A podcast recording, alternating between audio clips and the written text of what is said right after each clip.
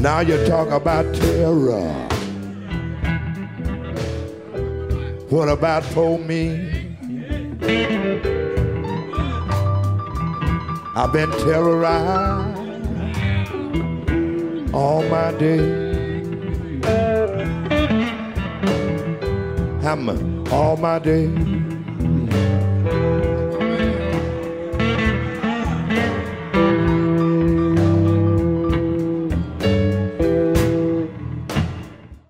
U.S. economy is being held hostage by a small cohort of financiers who run private equity firms Apollo, Blackstone, the Carlyle Group, Kohlberg, Kravis, Roberts. These equity firms buy up and plunder businesses, piling on debt, refusing to reinvest, slashing staff, and often driving companies into bankruptcy. The object is not to sustain businesses, but to harvest them for assets to make a short term profit. Those who run these firms, such as Leon Black, Henry Kravis, Stephen Schwarzman, and David Rubenstein, have amassed personal fortunes in the billions of dollars. The wreckage they orchestrate is taken out on workers who lose jobs or see salaries and benefits slashed, taken out on pension funds that are depleted because of usurious fees or abolished, and on our health and safety. Residents of nursing homes, for example, owned by private equity firms, experience 10% more deaths because of staffing shortages and reduced compliance with standards of care. Private equity o- owns hospitals and has created a health crisis. Nursing shortages have contributed to one of every four unexpected hospital deaths or injuries caused by errors. The private equity firms do not serve patients, but profits. They have closed hospitals, especially in rural America. They cut back on stockpiles of vital, vital medical devices, including ventilators and personal protective equipment. In 1975, the U.S. had about 1.5 million hospital beds and a population of about 216 million people. Now, with a population of over 330 million people, we have around 925,000 beds. 56% of Americans have medical debt, even though many have insurance, and 23% owe $10,000 or more. Emergency room visits and emergency rooms are often run by private equity firms, contributed to medical debt for 44% of Americans. At the same time, the healthcare system, because of this slash and burn assault, was unprepared to handle the COVID epidemic, seeing 330,000 Americans die during the pandemic because they could not afford to go to a doctor on time. These private equity firms, like an invasive species, are ubiquitous. They have acquired educational institutions, utility companies, and retail chains while bleeding taxpayers of hundreds of billions in subsidies, made possible by bought and paid for prosecutors, politicians, and regulators. Joining me to discuss private equity firms and their assault on the economy is the Pulitzer Prize winning journalist Gretchen Morgenson, who, along with Joshua Rosner, wrote These Are the Plunderers How Private Equity Runs and Wrecks America. Let's begin with what they are. They've just rebranded themselves, uh, but I'll let you start. Well, Chris, these are the old um, takeover titans that we started to learn about in the 80s. RJR Nabisco was the big deal that focused everyone's attention on them. And they just rebranded themselves, as you said, into something called private equity. A little bit more genteel, sounds like it actually might be fair, equity being that word. Um, so these are just those corporate raiders that really were sort of fearsome. And, uh, you know, Congress at that time was concerned about what they were going to do to the economy. Congress lost interest and went on to the next thing. And of course, they did then go on to, over the next few decades, really um, pillage the economy and workers and pensions, as you pointed out. Explain how they work because it's all about debt. Um, and right. and what's interesting from your book is that they actually don't put very much money. That's but right. I'll let you explain just the mechanics of it. Okay. These firms, first of all, they raise money for their buyouts. They don't use a lot of their own money for those buyouts. What they do is they go to public pensions, they go to endowments, they go to the big institutional investors and say, We're putting together a fund, we're going to buy out companies, we're going to make them more efficient, and then we're going to sell them in five to seven years at a profit, and you will be able to reap those gains along with us. But yes, as you point out, the private equity titans do not put a lot of their money, of their own money at stake here. Um, one to two percent of these funds are typically the private equity firm's money. So after they have raised the money, they go out and look for companies to buy. And they um, really home in on companies that have assets that they can strip Assets, These are often physical assets that they can sell. Physical assets like real estate. Now, you pointed out that they've taken over a lot of retailers. When that was going on, often they would be buying retailers that had, you know, either very, very favorable leases or actually had land underneath their stores that they could then sell at a profit, stripping the company. It's really not about operating the company, as you say, it's really about stripping the assets, uh, extracting the money that they can from it. It's an extraction business. So they buy a company, they then find out how they can make it more efficient, um, which means usually firing many people, um, stripping the assets, selling them off. And sometimes they sell the assets and they get all their money back initially, very, very early on in the process. And what's left really is a carcass. What's left is a company that has now got enormous amounts of debt piled on top of it. These, these transactions are funded by debt. But it's not the private equity firm that takes on the debt, it's the company they're buying.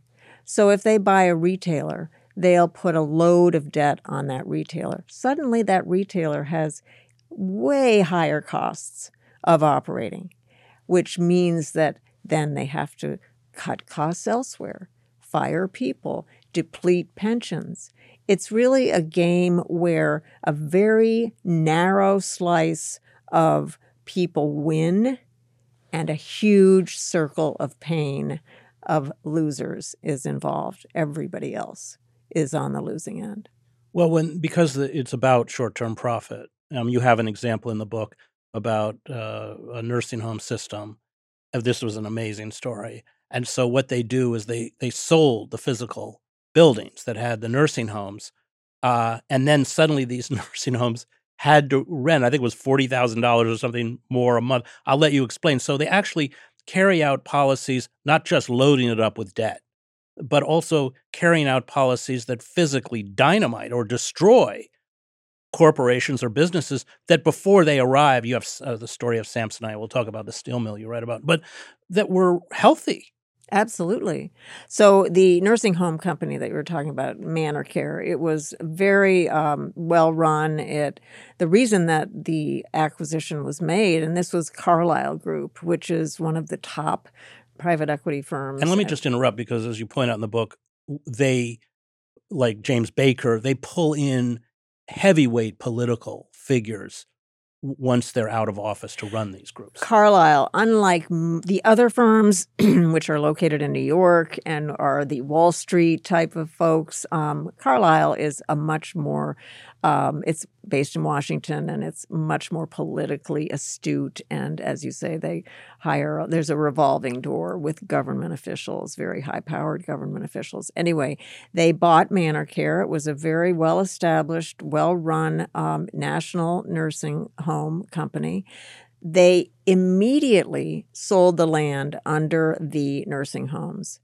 and made the nursing homes pay rent they took out the equivalent of what they had put into the company. They received that when they sold the land. So they were free and clear. Everything after that became gravy for them. So they really weren't concerned about, you know, the profits. They were already in the money, as they say. But the company, the, the nursing homes, suddenly had to pay exorbitant rents. And that meant that something else had to give. And ultimately, what ended up happening was an enormous Medicare fraud that was designed to really um, charge, overcharge Medicare for services to these residents. And the stories are absolutely gut wrenching.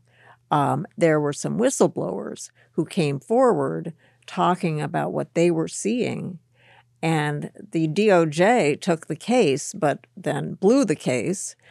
Um, but some of the tales that these whistleblowers told about forcing people, forcing aged, frail, ill residents to go through, um, you know, in- incredible uh, um, rehabilitation that they didn't need in order to bill Medicare for these um, processes. It, it was just shocking. Well, you see that with you write about the ER that they what do they call surprise bills? I can't Right. remember the term Yes, you used. right. Uh, they will hospitalize people who don't need. It's all about money, and then of course the care is substandard because the staffing is cut. That's right.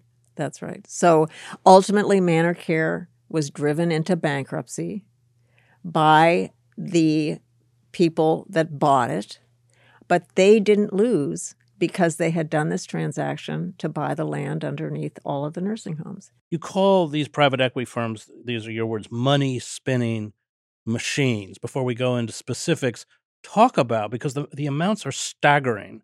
Uh, maybe we can talk about the charming, is it Leon Black? Um, the, the, the, the these people are bringing in personally, you know, the, these figures, billions upon billions of dollars. Talk about the amount of money they're they're generating. The net worths of the people running these companies are in the tens of billions. Um, in the COVID years, I think Steve Schwarzman's, um, he is the head of Blackstone. I think his net worth doubled during COVID. Um, I think it went up to something like 35 billion or something. Anyway, uh, i these companies extract enormous fees for their operation. They extract fees from the pension funds that invest with them. Well, I just want to interrupt you because the, the deal is they get the pension funds to invest because supposedly the pension funds will make a profit. right. But then, as you read in the book, they force the pension funds to pay them management fees. Right. And you have cases in the book where they're not even doing anything. Right. But I think if I remember, they're pulling like 10%. I mean, a lot of money. And, and these pension funds, in the end, don't actually make a profit.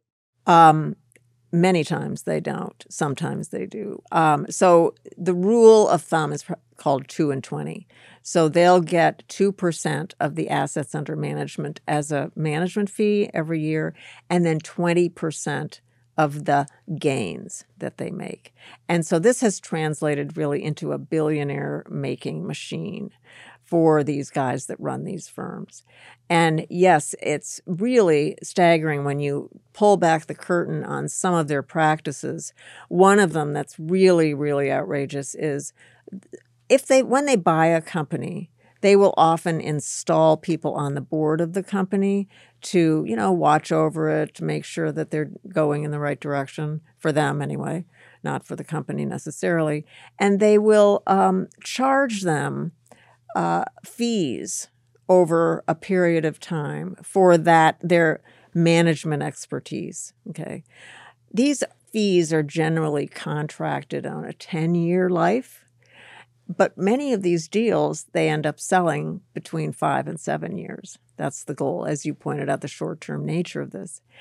And so, but the company has to pay for the full 10 years of the fees that the uh, private equity firm is charging them.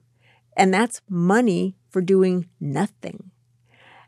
That's just one of the tricks of the trade that they do to generate billions of dollars for themselves while they're really, really impoverishing so many other people. You write that they operate in secrecy uh, with hidden ties to companies they control. Um, the wreckage they leave behind is often difficult to track back to its origins. And I just want to raise another uh, point that you do in the book. You, you, and I thought it was, you know, important that many Americans who are being assaulted this way, they know something's wrong, but they don't quite know what is wrong. And I think it's tied to this almost invisible hand. Uh, but explain that, and then I, then I want you to talk about their political clout because it's significant. They they get the the tax breaks. They you know they they corrupt the system enough to essentially grease the skids for them to continue to operate. Absolutely, absolutely. Um, so the secrecy is important. You know, uh, one of the reasons that we wanted to write this book is to let people know how pervasive this business model is. Well, you write at one point that all of us, although we don't know it, are engaging with private equity Yes. firms. But so talk about how extensive it is, and then talk about that secrecy too. I mean, it's it's. I, I, I write in the book, um, you know, the coffee and donut that you pick up on the way to work, the uh, child care entity where you drop your son or daughter off, the nursing home where your mother or father lives. I mean, it is cradle to grave. Literally, you're impacted by private equity, but you don't know it because these are just companies that they're buying and selling but you don't know who the real owner is behind the scenes. And they like it that way. They want to keep it that way because they operate best in secrecy. They're private companies. They don't have to make filings to the Securities and Exchange Commission. And so a lot of the business and a lot of their practices are hidden from view.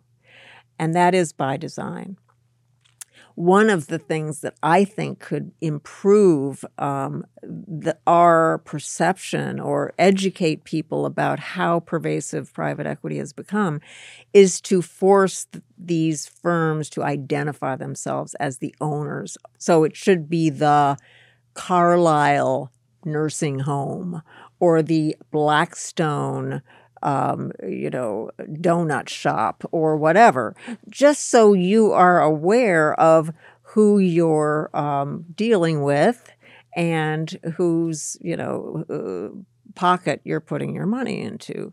Now, the secrecy is one thing. Um, the political clout is, as you say, immense because they have so much money. I mean, their tax treatment is an outrage, and many people, many presidents have tried to change it, but have not been able to do so. Explain so. what it is, what the tax. So their fortunes are enhanced by the fact that they pay a fraction of what you and I pay on our incomes every year because it's called carried interest. It's not considered ordinary income. You know, the ordinary income tax rate is what up to 35%. What these people pay is around 21% on the income that they receive from their operations. And that's something that's been in the books for decades, but it really has created a skewed system where they make fortunes, billions of dollars. The government loses because they're not generating, you know, the tax revenues that they should on those billions. And it's it's just it's nuts. Now, the last time someone tried to change this, um, Kyrsten Sinema was Yeah. a holdout. Because it was good uh, for the people of Arizona. the um, you know right lawmaker from Arizona. She, I think, received a million and a half dollars from the private equity world to, you know, stand up and say no. And she scotched it. So uh, getting them to pay their fair share of taxes would be a good thing. It would help the government, it would generate more income, and it would, you know, take away this really unfair aspect of their business. You write, routinely lionized in the financial press for their deal making and lauded for their charitable giving, these unbridled capitalists have mounted expensive lobbying campaigns to ensure continued enrichment from favorable tax laws. Hefty donations have won them positions of power on museum boards and think tanks. They've published books on leadership extolling, quote, the importance of humility and humanity at the top while eviscerating those at the bottom. Their companies arrange for them to avoid paying taxes on the billions in gains that their stock holdings generate. And of course, they rarely mention that the companies they own are among the largest beneficiaries of government investments in highways, railroads, and primary education, reaping massive perks from subsidies and tax policies that allow them to pay substantially lower rates on their earnings. These men are America's modern age robber barons, but unlike many of their predecessors in the 19th century who amassed stupefying riches by extracting a young nation's natural resources, today's barons mine their wealth from the poor and middle class through complex financial dealings. These people n- not just control politicians, but they serve in government. Um, you have several examples of that. Um, so, explain a little bit about how uh, they dominate the the political system. Well, Jay Powell, our head of the Federal Reserve Board, he was a Carlyle executive. They're really everywhere. Um, again, it's it's this pervasiveness.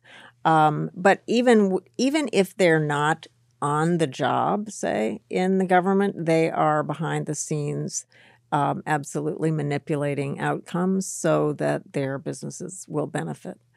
Um, it's pretty, uh, they're, they're so powerful and so wealthy.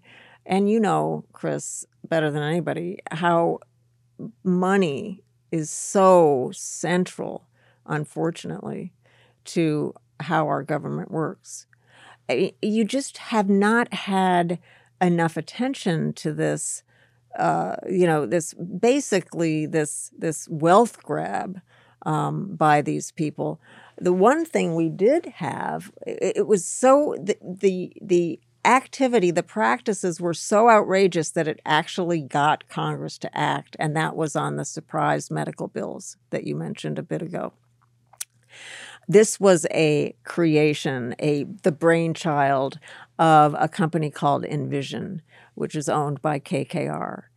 And um, what Envision did was it went into emergency departments and started running many of those emergency departments in a hospital. It wouldn't own the hospital, but it ran the emergency departments.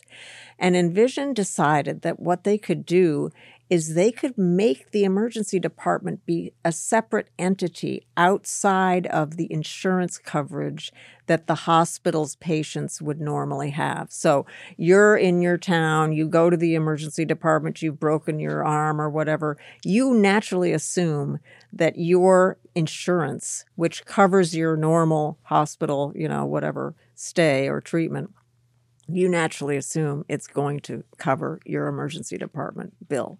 Well, Envision carved themselves out of that so that you would have to pay more. And this was something that was so, you know, uh, crazy and impossible to think that it could happen that Congress actually did something about it and changed uh, and and curbed the practice. They didn't eliminate them, but they curbed it. And guess what? Envision went bankrupt after that because its business model required them, I mean, its business model was based on ripping people off. I want to talk about, you talk about several cases, um, including that heartbreaking case of the uh, girl and woman who needs constant medical care, and but uh, people have to get the book. Um, but let, us talk about in detail Noranda Aluminum. So, Noranda was a company that had a very profitable, very, um, very well located aluminum smelter on the banks of the Mississippi River in the Boot Heel region of Missouri. Not a wealthy part of the country, but this was a company, this was a smelter, aluminum production that had 2,500 jobs, well paying jobs um, good benefits, health care. And the company had been there for many, many years. And this was a well established smelter doing a tremendous business on the Mississippi. They could deliver their aluminum all up and down the country. Great, great company. Apollo comes in and buys it. and they promise Yeah, that Let me just uh, interrupt you. yes, When a, a private equity firm like Apollo comes in to buy it, it, it's not always the case that the company is looking to sell. Is that correct? well, the company has to be willing to sell. But aren't they able to pressure companies to sell against their will or not? Well, it depends. Now, usually it's about money. So if it's a public company that has publicly traded shares and the shareholders are the ones who will then make the decision about whether the acquisition is made, generally what happens is that the company that the shareholders say, "Great, I'm going to get a windfall. I'm going to get whatever premium to whatever the stock price was trading at." When the acquirer comes in and says, "I'll pay you ten dollars more a share," so generally speaking, the shareholders say, "Yay, let's do it. Let's do the deal." When it's a private company, you're then talking about persuading whomever owns it that they are better off taking the money and running. But it's almost always a premium they're paying, and so that gets people's attention, and the owners or the shareholders say yes. So Apollo comes in, they buy the smelter, they promise that they're going to do right by the 2,500 families whose you know workers are there, and they immediately loaded up with debt. This was a company that did not have a lot of debt. And so it didn't have enormous interest costs. It didn't have to pay those costs. I- just want to ask when they load it up with debt, do they say, okay, these are our assets? And they, they put the assets, that's how they can get the debt That's right. because they're putting the assets up as collateral. Correct. So the asset is this smelter and this huge infrastructure. And they also had a very low cost of electricity. It, just to interrupt again, is the debt used to pay for the acquisition? Yes, Yes. the debt is used to pay for the acquisition, but it again allows the private equity firm to take the money out, right? They're they're loading the debt onto the company itself, not onto the private equity firm. So the company is the one that now has to struggle with the debt costs, the increased interest expense that's associated with the debt. So Noranda, they they load it up with debt. Almost immediately, Apollo gets its money out, all of its money out Which it wasn't that much. wasn't that much, maybe even like six months or something like that. They were able to extract all their money by putting the debt on the company. Okay. So now Noranda is struggling under debt, under this debt load. Apollo then raises more debt. They ultimately make three times their money on the Noranda purchase. Meanwhile, the company starts to struggle. And it not goes, up, it goes under because it has to service the debt now. it starts to struggle because it has to service the debt. So then Apollo says, hmm, wow, this is a problem. Uh, we need to negotiate with the state of Missouri's utility commission to lower our electricity costs, or otherwise we're going to leave. We're going to sell the company, take it somewhere else or something. So they apps they negotiate with the utility commission a lower rate even though it means that the other ratepayers in Missouri have to pick up the slack, have to cover that difference.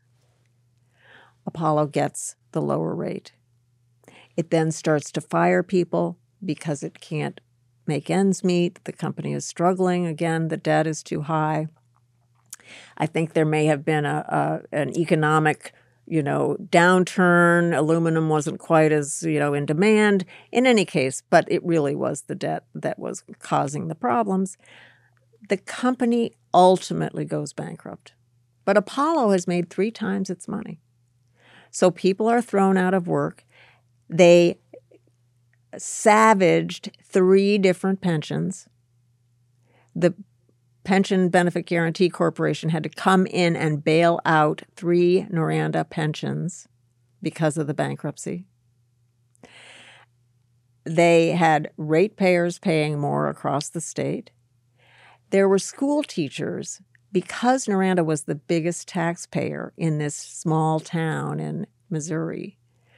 All of a sudden, the tax base crumbled.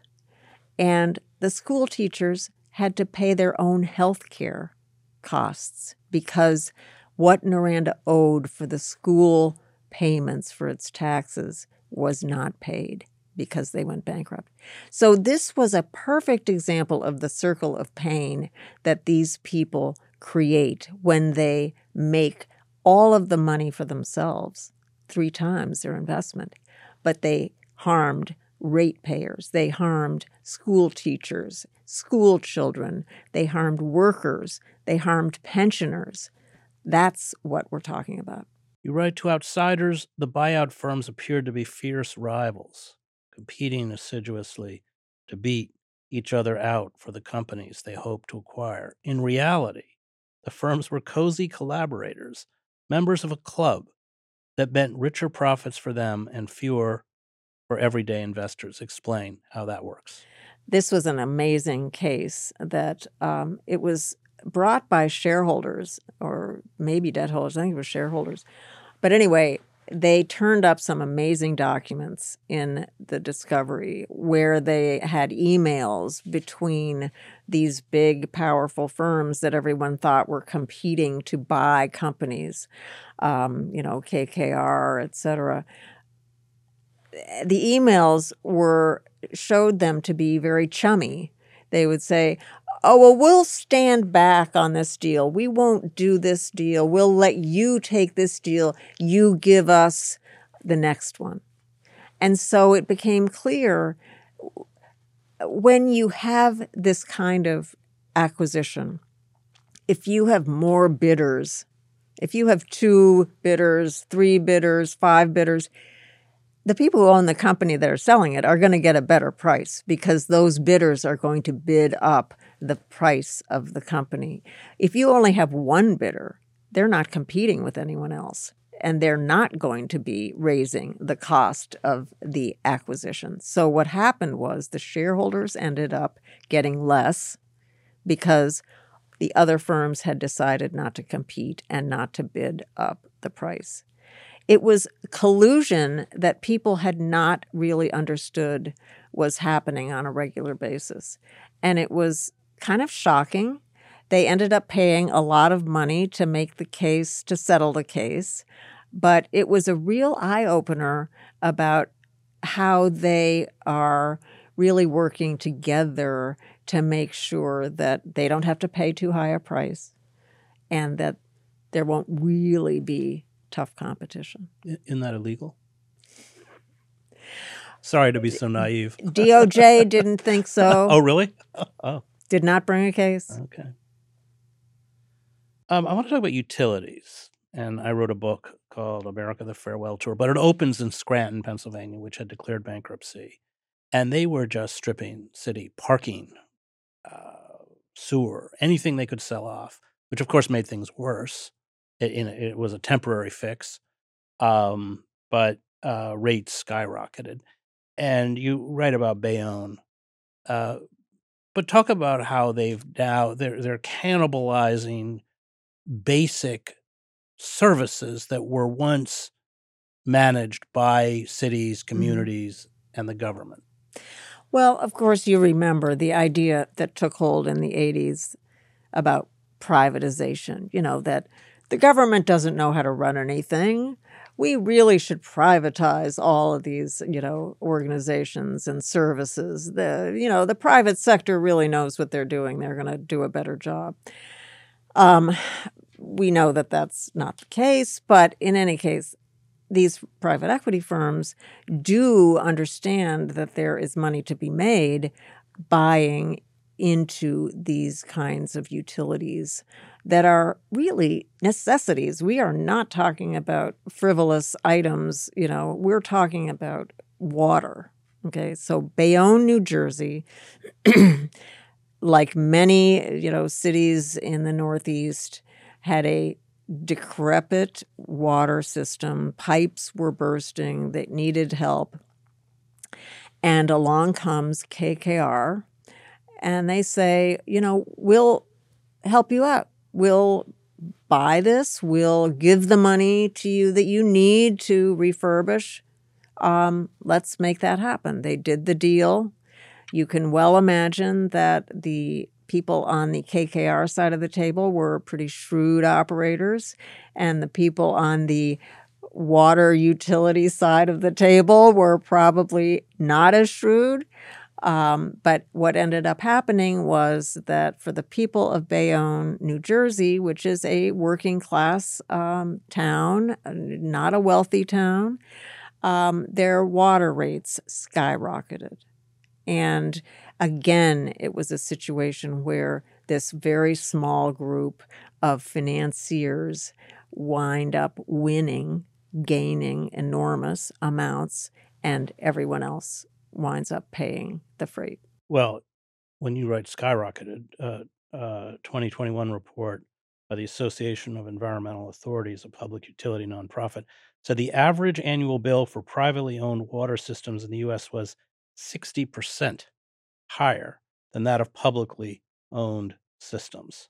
And in privatized arrangements, low income households spent 1.55% more of their income on water. So th- these rate hikes are staggering. I mean, they're very, very high and crippling. Crippling, crippling. And it's not like you can say, okay, well, let's not drink any water today. Let's not use water to, you know, cook our food, wash our clothes, you know, do our dishes. Not not a not a uh, dispen- not a uh, you know frivolous item. So the so, let's talk about the social cost. Um, and I think we've talked uh, in a kind of microcosm, but what's it doing to the national economy? How is it affecting us globally?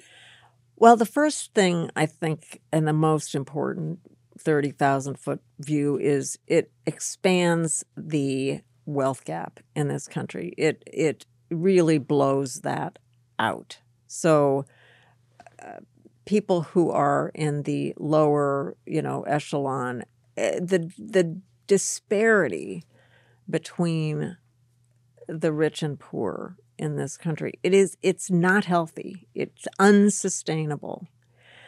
And is it unsustainable because in essence they're just cannibalizing everything? Well, it is unsustainable because you can't keep you can't keep extracting money from the middle class and the poor people to become billionaires. I mean, it's just that's just a recipe for disaster. Okay, capitalism is supposed to in the in theory benefit a wide array of people. It's supposed to provide prosperity for people to enhance their um, you know economic situation, have a good job, yeah, but, be but, able but when to, it when it's regulated. When it's regulated, right. When it's not regulated, you have a term in the book, a-hole capitalism. right, right. Me, me, me, right? You know, I, me, mine capitalism, right? Where I don't care about everyone else. It's really all about what I want and what I can get for myself. So it's the wealth gap in this country that has really, really blown out. And I believe these entities are contributing mightily to that. Now, then when you get lower down, that's the 30,000 foot view. When you get lower down, you have these, you know, situations where people are actually personally affected by this, whether it's because the tax base in their town disappears because a company goes bankrupt. That means the taxpayers have to, you know, make the difference, make up the difference. Whether you're talking about a nursing home where people die more frequently, whether you're talking about pensions that are depleted because of this, meaning your retirement is going to be less prosperous than you had hoped it would be. These are the kinds of stories that you don't hear about Chris, and that's why this is important to know. We endlessly, all the business press, you know, uh, lionizing these people and talking about their deals and, and how they're this billion and that billion. You never hear about the people on the other side of the transaction. And that's wrong because there are people on the other side of the transaction and they are their stories and their voices are important. Well, I think that's been the great failing. The failing of the press is that we're not telling those stories. And you know, reading your book and seeing you know that line that you have in the book about how people know something is wrong, but they don't know what exactly is wrong. I- really read that as, uh, I think, a huge factor in the rise of a figure like Trump. I don't know how you feel. Yes, I agree 100%. They're they they don't understand finance and you know, yes, the financiers make it complex for a reason. They hide behind the complexity, they hide behind the secrecy, um, they hide behind the fact that you don't know that they own the companies. Um, people, eh, people, I'm I'm not blaming people for not understanding it, not knowing what the problem is, because it is hidden from view, and it is. They do that on purpose, but it is pernicious and it is impacting people, and so it's causing job losses. It's causing reduced pensions. It's causing increased costs for taxpayers, which all contribute to this sense of uh, unease about my future. Am I going to have a, you know, enough money to retire? Am I going to have enough money to send my child to college? There's an unease going on that these people are contributing to. Well, you make a point in the book, like with the surprise bills from the emergency room. I think uh, the average, if I remember, was about six hundred dollars or something. Well, most since they don't know these bills are coming, these families living on the edge are completely wiped out. right. Um, that this has catastrophic effects, uh, and and these uh, you know essentially predatory practices are bleeding, especially the the working poor and the lower working class, uh, which I think you know you make very clear in the book, and that has political consequences when it's not addressed, and it's largely not addressed because uh, under our system of legalized bribery, in essence, the political class. These people own the political class. Not only own the political class, but especially I think during the Trump administration, a lot of these private equity people were in the administration. Steve Schwarzman was at Trump's right hand in many photographs. You know, he was his, uh, you know, business advisor, you know, financial. Well, one um, one crook expert. one crook advising another.